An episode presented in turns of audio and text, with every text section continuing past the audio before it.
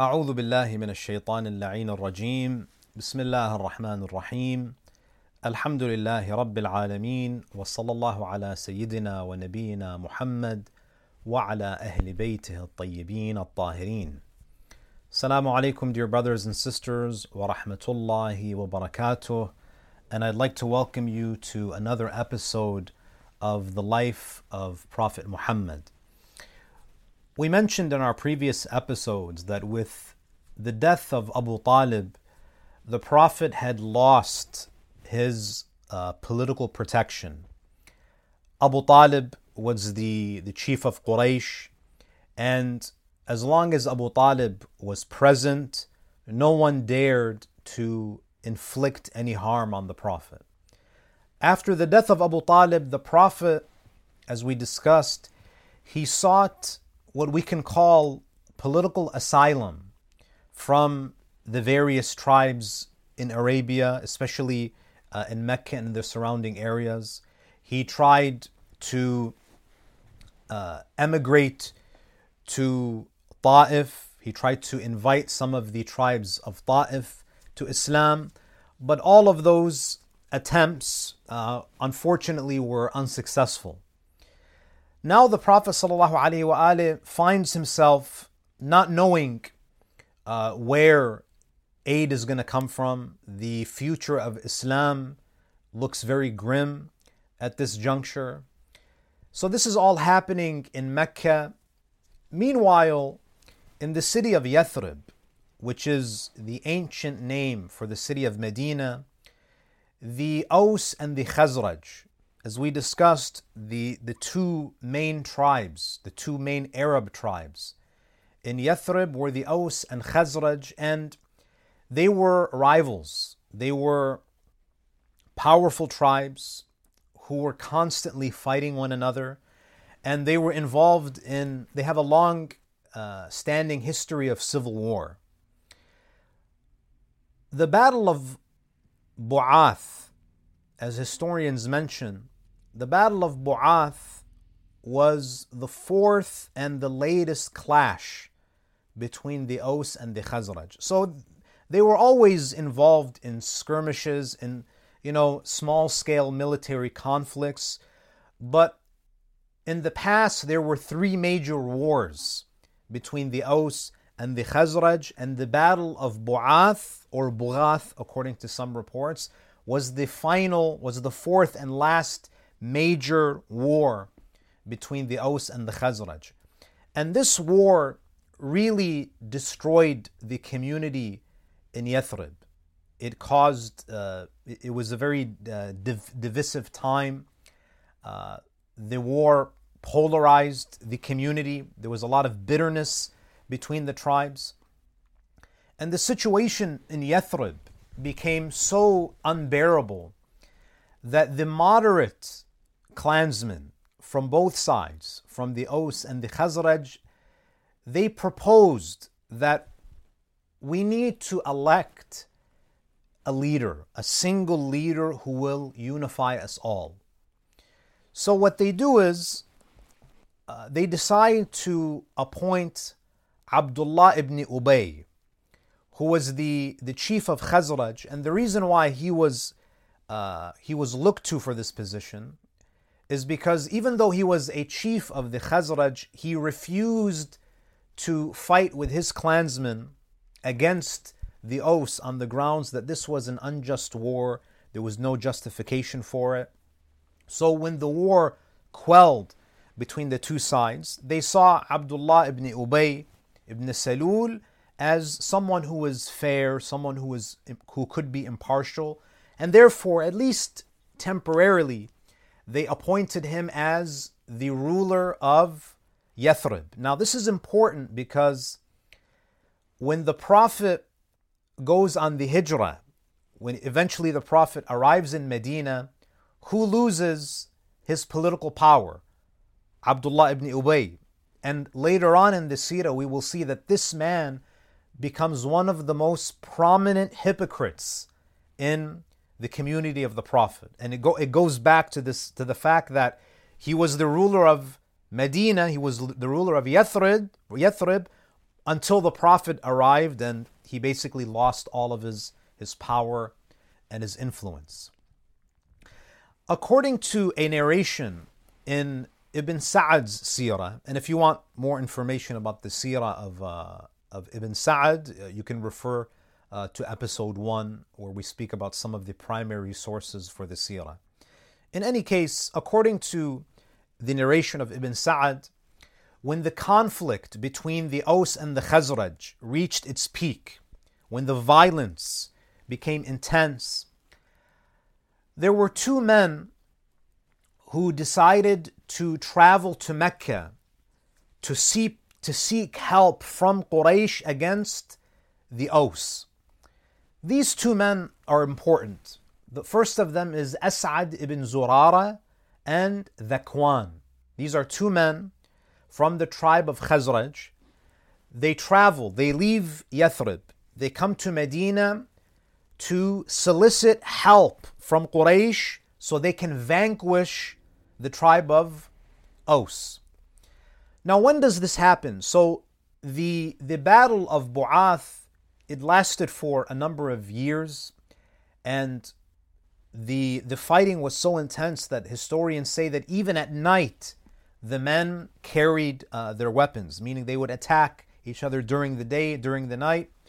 So the situation became unbearable in Yathrib. So these two men, As'ad ibn Zurara and Dhakwan, they decide to make the trip to Mecca. Now, this trip to Mecca took place sometime between the fifth year after the Bi'tha and the tenth year after the Bi'tha. And this is an important time period in Mecca because this is when the Prophet and Bani Hashim were under sanctions. This was uh, the time of the blockade. So As'ad ibn Zurara and Dhakwan, they arrive in they arrive in Mecca. They run into Utbah ibn Rabi'a. Utbah ibn Rabi'a is basically the father of Hind, the father-in-law of Abu Sufyan, one of the most prominent uh, figures in Meccan society, a man of great wealth, great, of great influence. So they put their request to him. They basically ask him, they appeal to him for support, for military support. Utbah ibn Rabi'ah tells As'ad ibn Zurara and Dhakwan that listen, our city is distant from yours. Yathrib is far away, and we have troubles that won't allow us to engage in any other. Utbah ibn Rabi'ah says that we have our own problems in Mecca right now, and we're not in any position to offer you help because we cannot spread ourselves thin. There is a problem that we are trying to tend to now in Mecca. So As'ad asks Utbah, what troubles could you possibly have considering that you know this is Mecca, this is the Haram, this is the sanctuary of peace. You know, the pagans recognized that this is a sacred place. What possible issues could you be could you be having? Utbah says to him that the, a man from among us has risen up claiming to be a messenger of God. He claims that he is connected to God, that he was appointed by God. And he says to As'ad that he has denounced our elders as fools. He wants us to abandon the customs and the traditions of our predecessors. He railed against our gods. He's corrupted our youth. And he's caused major rifts in our society. He's broken up families because of his message. So As'ad, he says, Who is this man? Utbah says he is the son of Abdullah ibn Abdul Muttalib and he comes from the most noble and prestigious clan within the Quraysh. So this is not just a nobody. This is someone who comes from the most noble clan, who comes from the most noble family.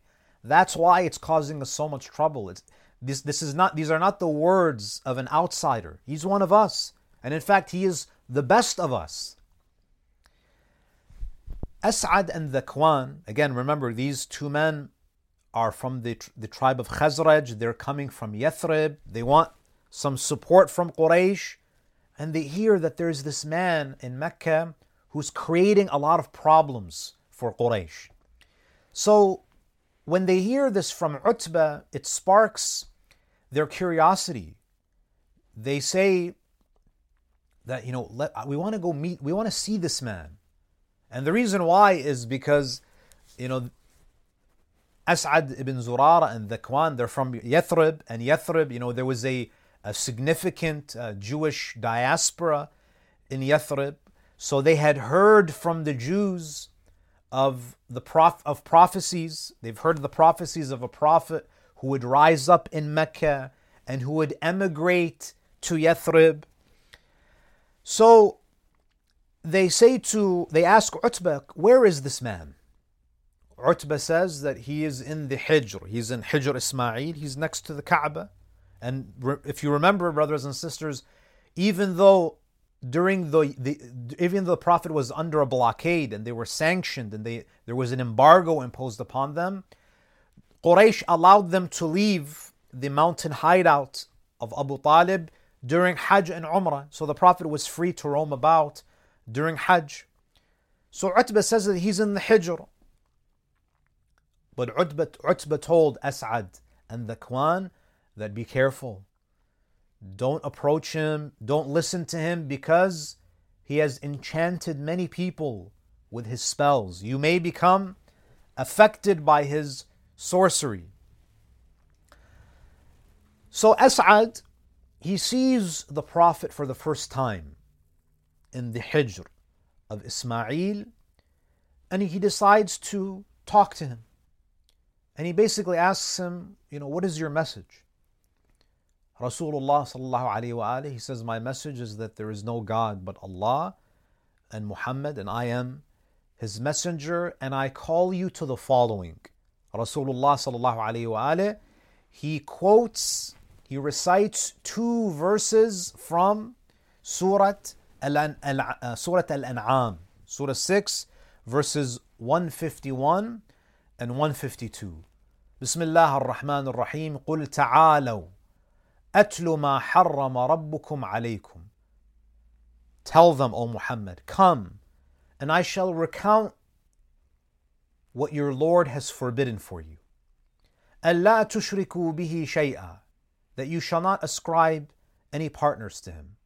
وبالوالدين إحسانا and you and that you be good to your parents ولا تقتلوا أولادكم من إملاق نحن نرزقكم وإياهم and that you not kill your children due to poverty abortion because of poverty was very common in Arabia don't kill your children due to poverty we shall for we shall provide for you and for them ولا تقربوا الفواحش ما ظهر منها وما بطن and do not approach indecencies whether public or private ولا تقتلوا النفس التي حرم الله إلا بالحق and that you do not kill a soul whose life has been made inviolable except with due cause. This is what he has enjoined upon you so that you may use your intellect. And then the Prophet says,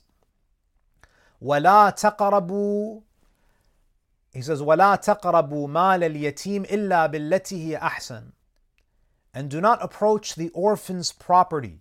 You know, of course, especially in Yathrib and all over Arabia, because of the wars and the conflict, there were many widows and many orphans. So you see the emphasis of this Quranic injunction do not approach the orphan's property. Do not misappropriate the money of orphans, except in the best possible manner until he comes of age.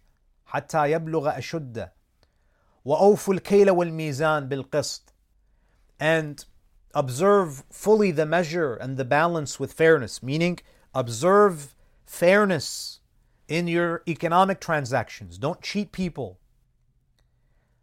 لا نكلف نفسا إلا وسعها we do not, we task no soul except according to its capacity.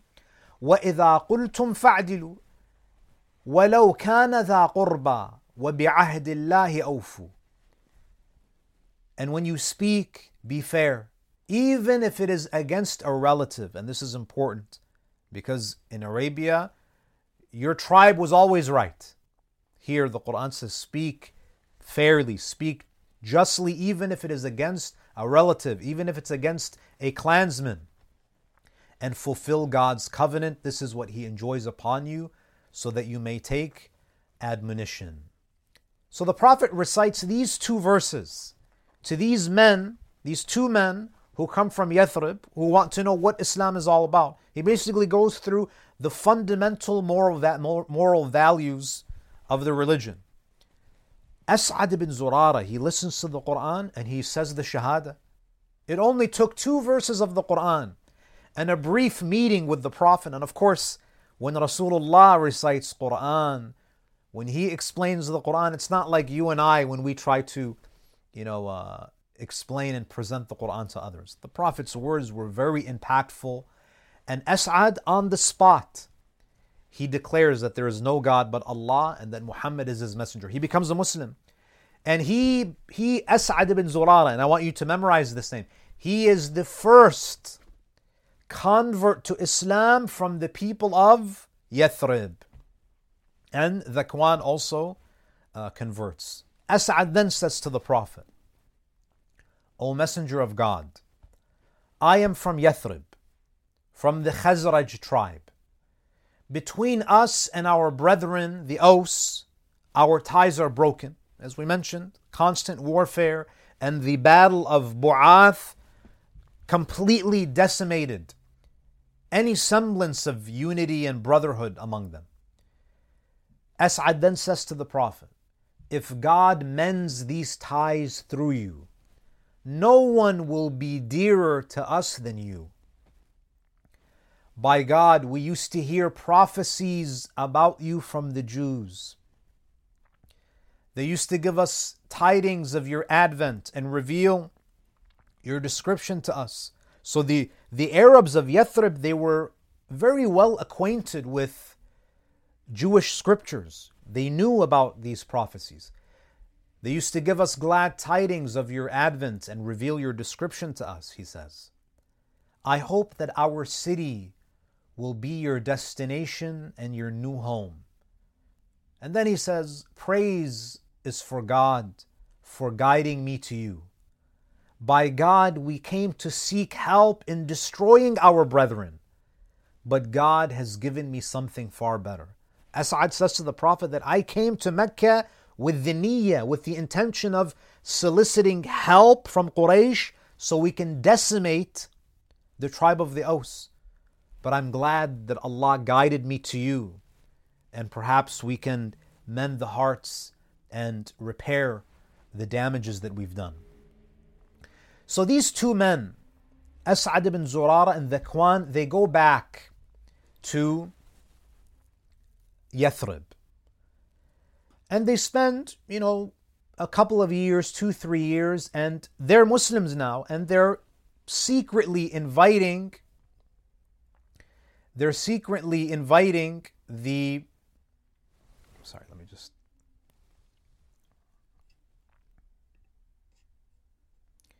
They secretly invite the Prophet, uh, they, they, invite uh, the people of Yathrib to the religion of Islam. So there is a secret, uh, there's a secret da'wah that takes place. So after a few years, two to three years, perhaps more, Islam spreads among the, the, uh, the people of Yathrib. And it's all because of the efforts of As'ad ibn Zurara and Dhakwan. These two Muslims go back and they start privately inviting uh, friends, relatives to Islam. In the 12th year after the Bi'tha, so this was a few years after their meeting with the Prophet. A delegation of 12 men from Medina, 10 from the tribe of Khazraj, 2 from the tribe of Aus. They, they come from Medina, they arrive in Mecca, and they meet with the Prophet at a hollow near Jamarat al Aqaba, which is in Mina. And they make a pledge to the Prophet they gather around the Prophet. So they're all they're Muslims. They converted to Islam, and they gather around the Prophet and they listen intently to his words. So 12 people from Medina who had converted, he says to them, the Prophet says to them, Come here and pledge that you will not associate any with Allah. So either they had converted or they were inclined toward, towards Islam. The Prophet speaks to them. He says that, Come here and pledge that you will not associate any with Allah, that you will not steal, nor commit unlawful sexual intercourse, nor kill your children, nor utter slander intentionally forging falsehood, nor disobey me in any good. He who fulfills this, Allah will reward him. And he who neglects anything and is afflicted in this world, it may prove redemption for him in the hereafter. And if the sin remains hidden from the eyes of men, and no grief comes to him, then his affair is with Allah. He may forgive him or he may not. So the Prophet goes over, he, he gives this short speech to them, and this became known as the first Aqaba pledge. Bay'atul Aqabatul Ula. And as you saw, the summary of what the terms of the pledge were is that the Prophet basically asked them, commanded them not to associate partners with Allah, they, that they should not commit theft, they should not steal, they should not commit adultery or fornication, they should stop committing infanticide, whether it's burying female infants alive or uh, you know aborting children because of fear of poverty. They should not falsely attribute paternity. That don't falsely ascribe children to people who are not their fathers, and not to disobey the Prophet in any good. The Prophet tells you to do something, you should obey.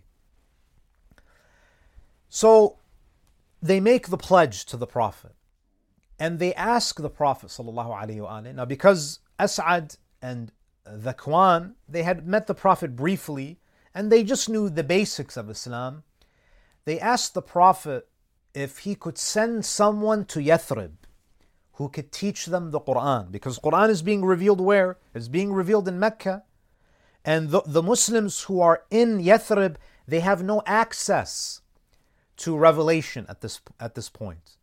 And they have no one there who's uh, who is familiar with what has already been revealed. So they make this request to the Prophet that, Ya Rasulullah, we need someone to educate us. So the Prophet ﷺ, he sends Mus'ab ibn Umair. Mus'ab ibn Umair, and this was very wise of the Prophet. The Prophet knew that there were there were, you know, the Aus and the Khazraj were, were rivals. So he makes a good choice that he doesn't appoint someone from the Aus or someone from the Khazraj to be the Quran teacher for the community. Because if he appoints someone from the Khazraj, someone from the uh, people, the Aus tribe will feel slighted, and vice versa. So he appoints Mus'ab ibn Umair, who was who was native to Mecca. He was a Hashimi. He was not from the Aus and the Khazraj, and he was quite familiar with uh, the Quran, especially uh, uh, the the surahs that were revealed in Mecca. Now, what makes Mus'ab uh, the the main contender for this position, what makes him the the choice of the Prophet is that he was one of the first people who converted to Islam. He converted to Islam when the Prophet was secretly secretly inviting people to Islam in uh, Darul Arqam. And the Prophet saw great sincerity in this man. Mus'ab hid, he concealed his conversion to Islam even from his own parents and from his relatives. And he used to secretly meet the Prophet. And Mus'ab ibn Umair, he hails from a very wealthy family. He was one of the most attractive young men in Meccan society. So he had he had the money, he had the looks. You know, women would you know uh, they would throw themselves at him he was he had everything. And the Prophet sallallahu he says, there's a narration that's attributed to the Prophet that says, إن رسول الله لما أقبل عليه مصعب بن عمير وعليه إهاب وعليه إهاب كبش. The Prophet sallallahu one day he saw Mus'ab ibn Umair wearing some very coarse clothing, very simple clothing. And the Prophet, he said to his companions, انظروا إلى رجل قد نور الله قلبه. Look at a man. He's pointing at Mus'ab. Look at a man whose heart has been illuminated by God. ولقد رأيته وهو بين أبويه يغذيانه بأطيب الأطعمة وألين اللباس فدعاه حب الله ورسوله إلى ما ترون. The Prophet says that before he became Muslim, before Mus'ab became Muslim, I used to see him in Mecca. And his parents used to feed him the best food. He used to wear the finest garments. He lived a life of luxury. And he abandoned all of that. And you see him now in this condition, living a very minimalist life because of his love. It's the love of Allah and the love of His Messenger that has drawn him to this path. So Mus'ab ibn Umair is undoubtedly uh, one of the, the most devout and the most learned of the companions of the Prophet, a man whose uh, sincerity is even attested to by the Prophet. And as we will see in the seerah, he is martyred uh, later on in the battle of Uhud. So Mus'ab ibn Umair, who incidentally, brothers and sisters, was in his mid 20s. So this is not an elderly person. It's a very young person, and the Prophet gives him this very important task. He places a great deal of trust in him. And this is also an important lesson for us that we have to also empower our youth. We shouldn't baby them and think that, you know, we're going to give all of the important responsibilities to the elders. The Prophet, he mentored young people and he gave them important positions. He made them feel that they were stakeholders in the, uh, in the spread of Islam. After Mus'ab ibn Umair arrives in Medina, he stays with As'ad ibn Zurara, the man who met the Prophet uh, years earlier, who was the first convert to Islam from the people of Yathrib, and uh, Mus'ab ibn Umair and As'ad ibn Zurara, they work very well together. They spread Islam uh, in Yathrib, and they actually establish congregational prayers in Medina, which is not yet called Medina, it's called Yathrib. And Mus'ab ibn Umair becomes the first man in, uh, in Medina to hold Friday prayers. He was holding Friday prayers, holding Jama'ah prayers. People would gather, uh, they would come to the house of As'ad ibn Zurara, and Mus'ab would basically teach them the Quran. They would have Quran study sessions in, uh, in Medina. Because of the efforts of these men, slowly many from the Aus and the Khazraj converted to Islam. And because the Prophet saw that there was a growing community in Medina and Yathrib, the Prophet starts to send his companions to Medina. So bear in mind that the Prophet sends many of his companions before he himself emigrates from Mecca to Medina. Now, As'ad's hospitality towards Mus'ab greatly annoyed his cousin Sa'ad ibn Ma'ad. So Sa'ad ibn Ma'ad is the cousin of As'ad. Now I know it's difficult to keep track of the names, but inshallah if you review uh, the notes, uh, the names will become, uh, you'll be more familiar with the names. So Sa'ad ibn Ma'ad becomes irritated. Like, who is this new guy in town? My cousin is always hanging around with him. He's showing him this incredible hospitality. So, Sa'ad ibn Ma'ad, who is one of the chiefs of the tribe of Aus, he, uh, he wants to get to the bottom of this. He wants to break up these meetings. So, as one of the chiefs of Aus, Sa'ad ibn Ma'ad, he sends his friend Usaid ibn Hudayr to break up Mus'ab's gatherings. You know, that's what happens. People, when they're in power, if there's anything that's going on in the city that's not under their control, they want to break it up, they want to spoil it. So, Sa'ad ibn Ma'ad, he sends Usaid. Usaid goes to this Quran gathering conducted by Mus'ab ibn Umair. And subhanAllah, he's captivated by the Quran. And he returns as a converted man. Imagine. So Sa'ad, when he sees that the man that I sent, I sent Usaid, my friend Usaid ibn Hudayr, to break up these gatherings, he ends up converting.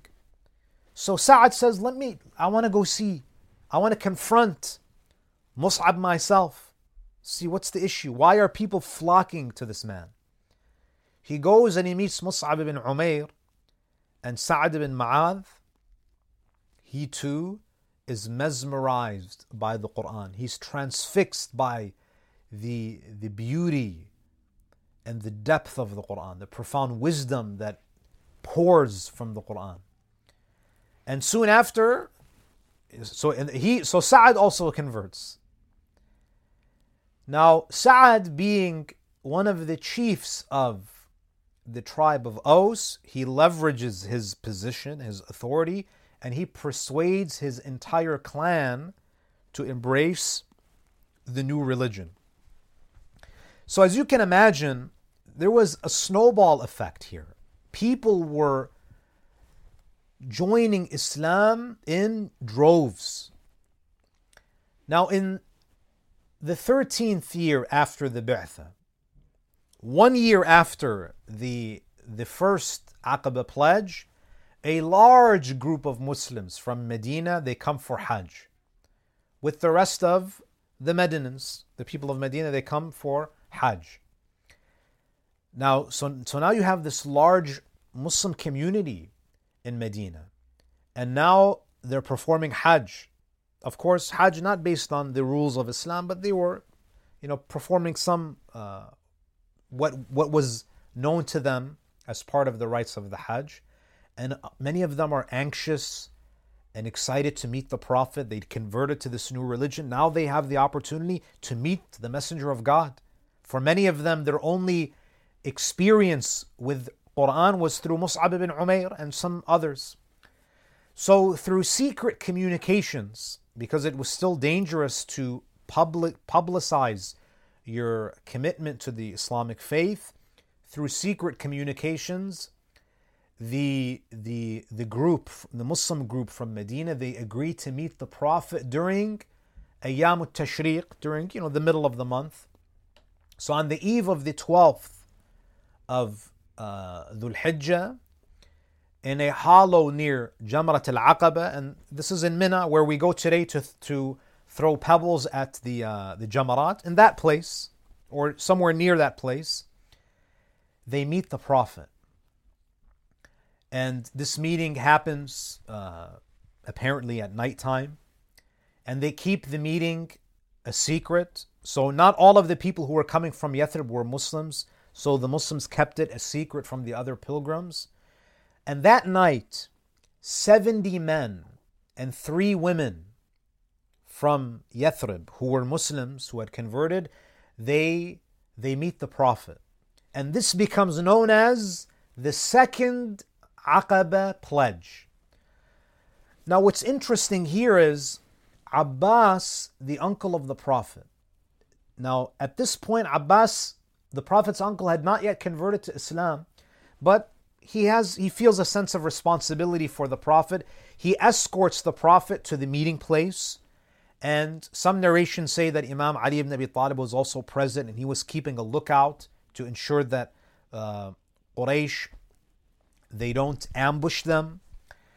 And Abbas, he addresses the, the congregation, he addresses the delegation, the pilgrims who had come from Yathrib. And he says, O people of Khazraj. Now, we know that there were members of the Aus who were also present, but perhaps because the Khazraj were the numerical majority, maybe that's why he, uh, he addressed them as the people of Khazraj, but Allah knows best. So Abbas, the uncle of the Prophet, before the Prophet speaks, he steps forward and addresses uh, the the group, the 73, the 70 plus uh, group from Yathrib. He says to them, O people of Khazraj, Muhammad is dear to us, as you know.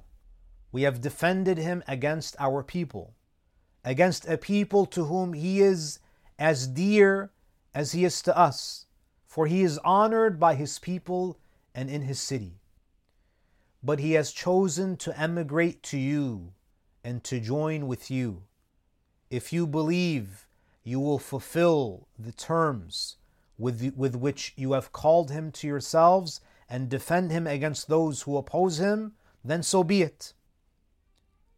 Al Abbas ibn Abdul Muttalib is essentially, he wants to see do you guys know what you're getting yourselves into? Don't put the Prophet in harm's way.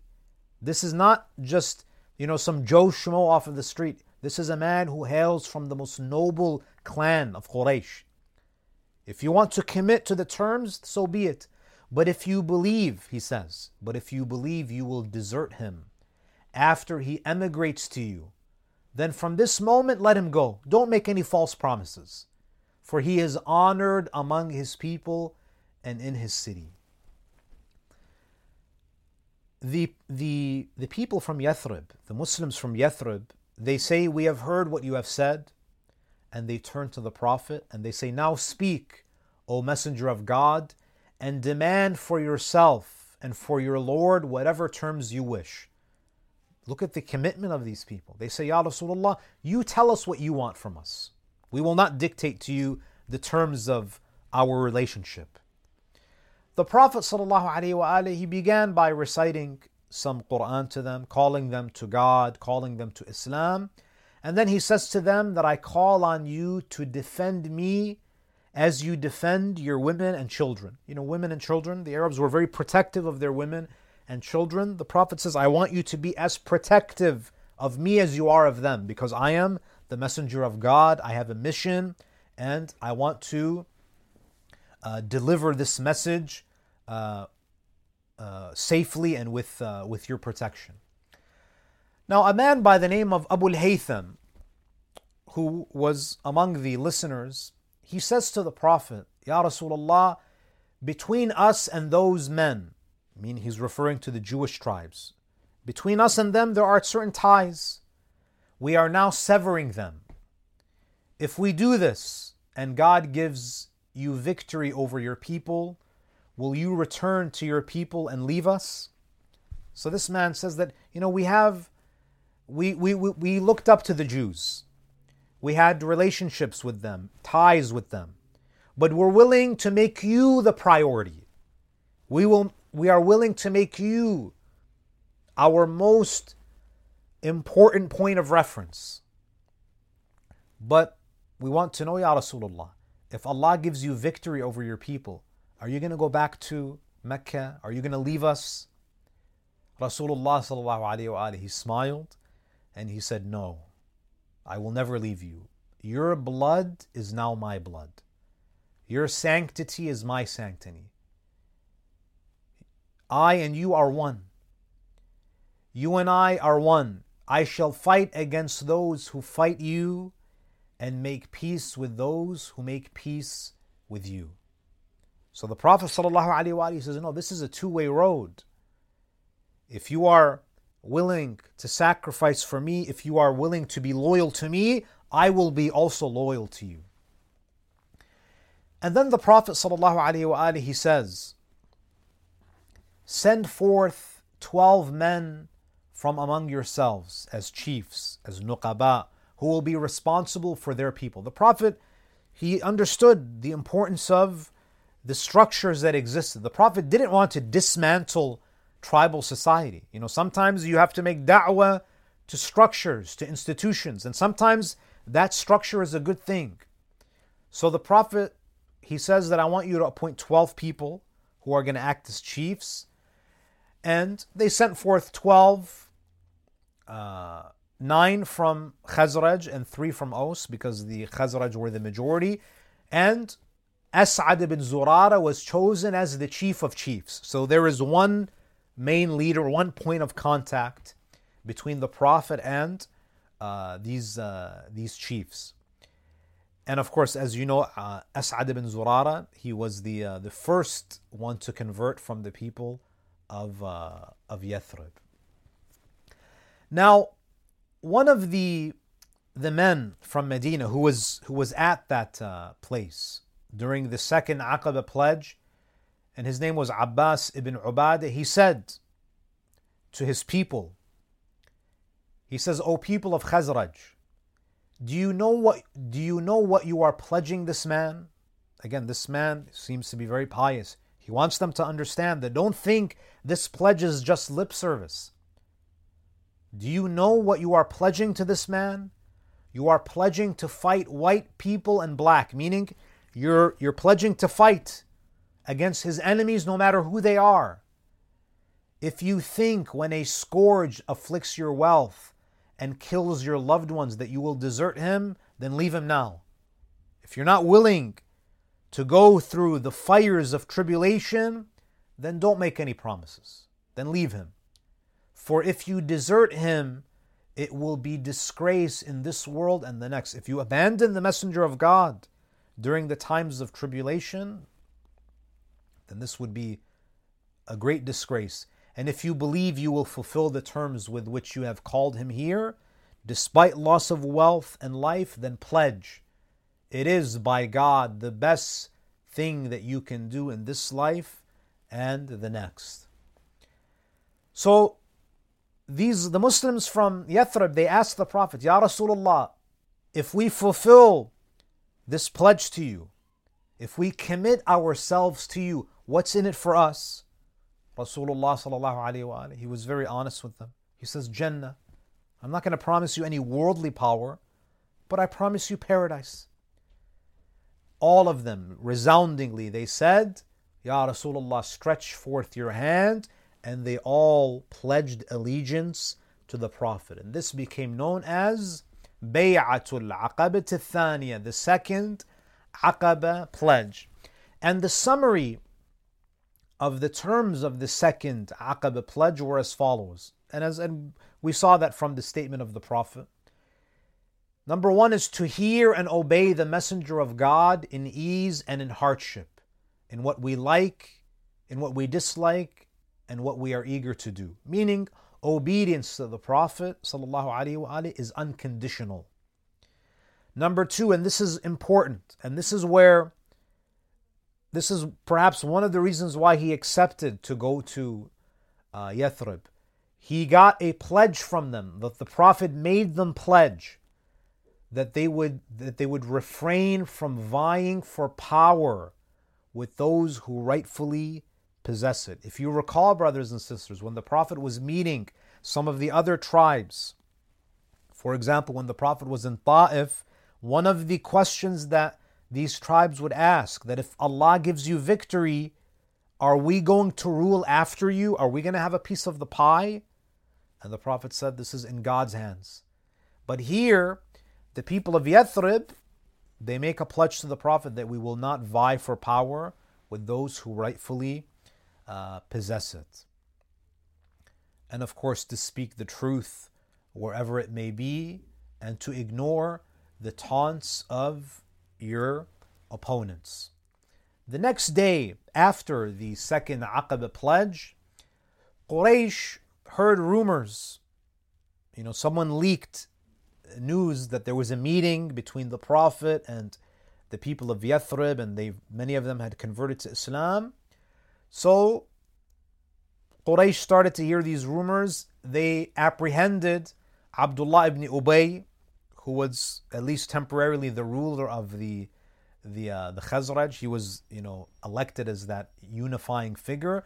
They questioned him, but he was not aware of anything. Uh, they detained Sa'ad ibn Ubadah, and they tried to torture him to make him disclose information. And of course, when the people of uh, Yathrib, when the Aus hears that one of our men has been detained by Quraysh, you can only imagine that there was talk about war between Yathrib and between the tribe of Aus and Quraysh. And you can only imagine how catastrophic that would have been. In any case, the Quraysh, when they see that this could escalate and, and get out of control, they release Sa'ad ibn Ubadah and the people of Medina, they return, return to Medina, and this is where you see Islam starts to spread rapidly, especially after the second Aqaba pledge. Now, some of the important takeaway lessons uh, from from the first Aqaba pledge and the second Aqaba pledge is number one, we see from these historical accounts that the people of Yathrib were psychologically primed to accept Islam because the Jews frequently spoke about the advent of the final messenger of God. Now, what's the takeaway lesson for us, brothers and sisters? Similarly, what we can learn from this is that we can also play a role in preparing for the dhuhur of the 12th Imam by educating people about the concept of the divinely chosen Savior at the end of times. So we see how this had an impact. So the Jews would speak about the Prophet of Akhir zaman and it affected the pagans and when the pagans were presented the message of the Prophet, now because, because if you look at it, the, the Meccans were pagans and the people of Yathrib were pagans. But because the people of Yathrib were exposed to the idea of a final messenger, their hearts were much more, they had a greater capacity to accept. It was not something foreign to them. That's number one. Another lesson that we learn from uh, these pledges and what happens in the, the years leading up to the Hijrah is that we see how strategic the Prophet was. The Prophet ﷺ doesn't just leave Mecca and head towards Yathrib without first planning. The Prophet plants the seeds for success years before traveling to Yathrib. The Prophet was patient, and this is something that we need to learn. It takes a long time to build a community. We have to be patient, we have to be pragmatic, we have to use diplomacy. So the Prophet here, he teaches us the real meaning of tawakkul. You know, some of us, we are reckless and we think that we are placing our trust in Allah. The Prophet doesn't just leave uh, Mecca without any plan and, and just hopes that Allah is going to protect him from his enemies. No, the Prophet is he's very cautious. He does everything with due diligence. So what we learn from these events leading up to the hijrah is that the true meaning of tawakkul is that you have to plan, you have to take into consideration all of the contingencies. You have to have contingency plans. You have to make preparations. You have to do your homework. And then, after you've done everything on your end, on your part, after you've done your part, this is when you you place your trust in Allah subhanahu wa ta'ala. So tawakkul means that we have to be rational, we have to prepare, we have to do our homework, and then we place our trust in Allah. Another important lesson that we learn from the events leading up to the Hijrah is that we cannot achieve success alone, my dear brothers and sisters. Even the Prophet recognized that he needed support. And there is no shame in asking for support. Asking for support is not a sign of weakness. You know, sometimes we, as community members, we we set ourselves up for failure because we refuse to admit that we need help, that we need support. And this is the mark of a great leader. They recognize that building a community is not an individual effort. You can't do everything. You need a team to help you. You need a team of supporters. You need that, that network of assistance. So, admitting that you need support is not a sign of weakness. The fourth lesson that we learn from these incidents leading up to the Hijrah is that we see that one of the most important prophetic examples is the idea of empowering youth. Unfortunately, in many of our communities, youth are not taken seriously. We don't make them part of the decision making process. We don't give them important jobs and tasks. We give them the trivial stuff. We don't allow them to join the boards of our masajid because we think that, you know, they're just kids. He's 25, 30 years old, but we treat we we trivialize them, we underestimate them. We don't see their full potential. Mus'ab ibn Umair was in his mid 20s. The Prophet could have sent one of his senior companions, but the Prophet, in his mind, age is not a qualification. Yes, sometimes age brings experience, but if you see someone who's young and who's capable, do not dismiss him because of his young age. Mus'ab ibn Umair is in his mid 20s. The Prophet sends him to Yathrib. There was a lot of uh, tribal tension in Yathrib. He basically makes him a conflict, uh, he gives him the, the job of conflict resolution. He gives him the responsibility of teaching Islam to the people of Yathrib. He gives him the duty of establishing Friday prayer in Yathrib. These are important jobs. So the Prophet ﷺ, he never hesitated to empower youth, to give them important, uh, in, important duties if he saw that they were qualified. Number five, a fifth lesson that we learn is that it's amazing that the Prophet was preaching in Mecca for 13 years, but by and large, the people of Mecca rejected his message. But the people of Yathrib accepted his message. And we mentioned some of the factors that contributed to that. But one of the main reasons why the Meccans refused to surrender to Islam is because Islam did not align with their selfish interests. And this is an important lesson for us, brothers and sisters.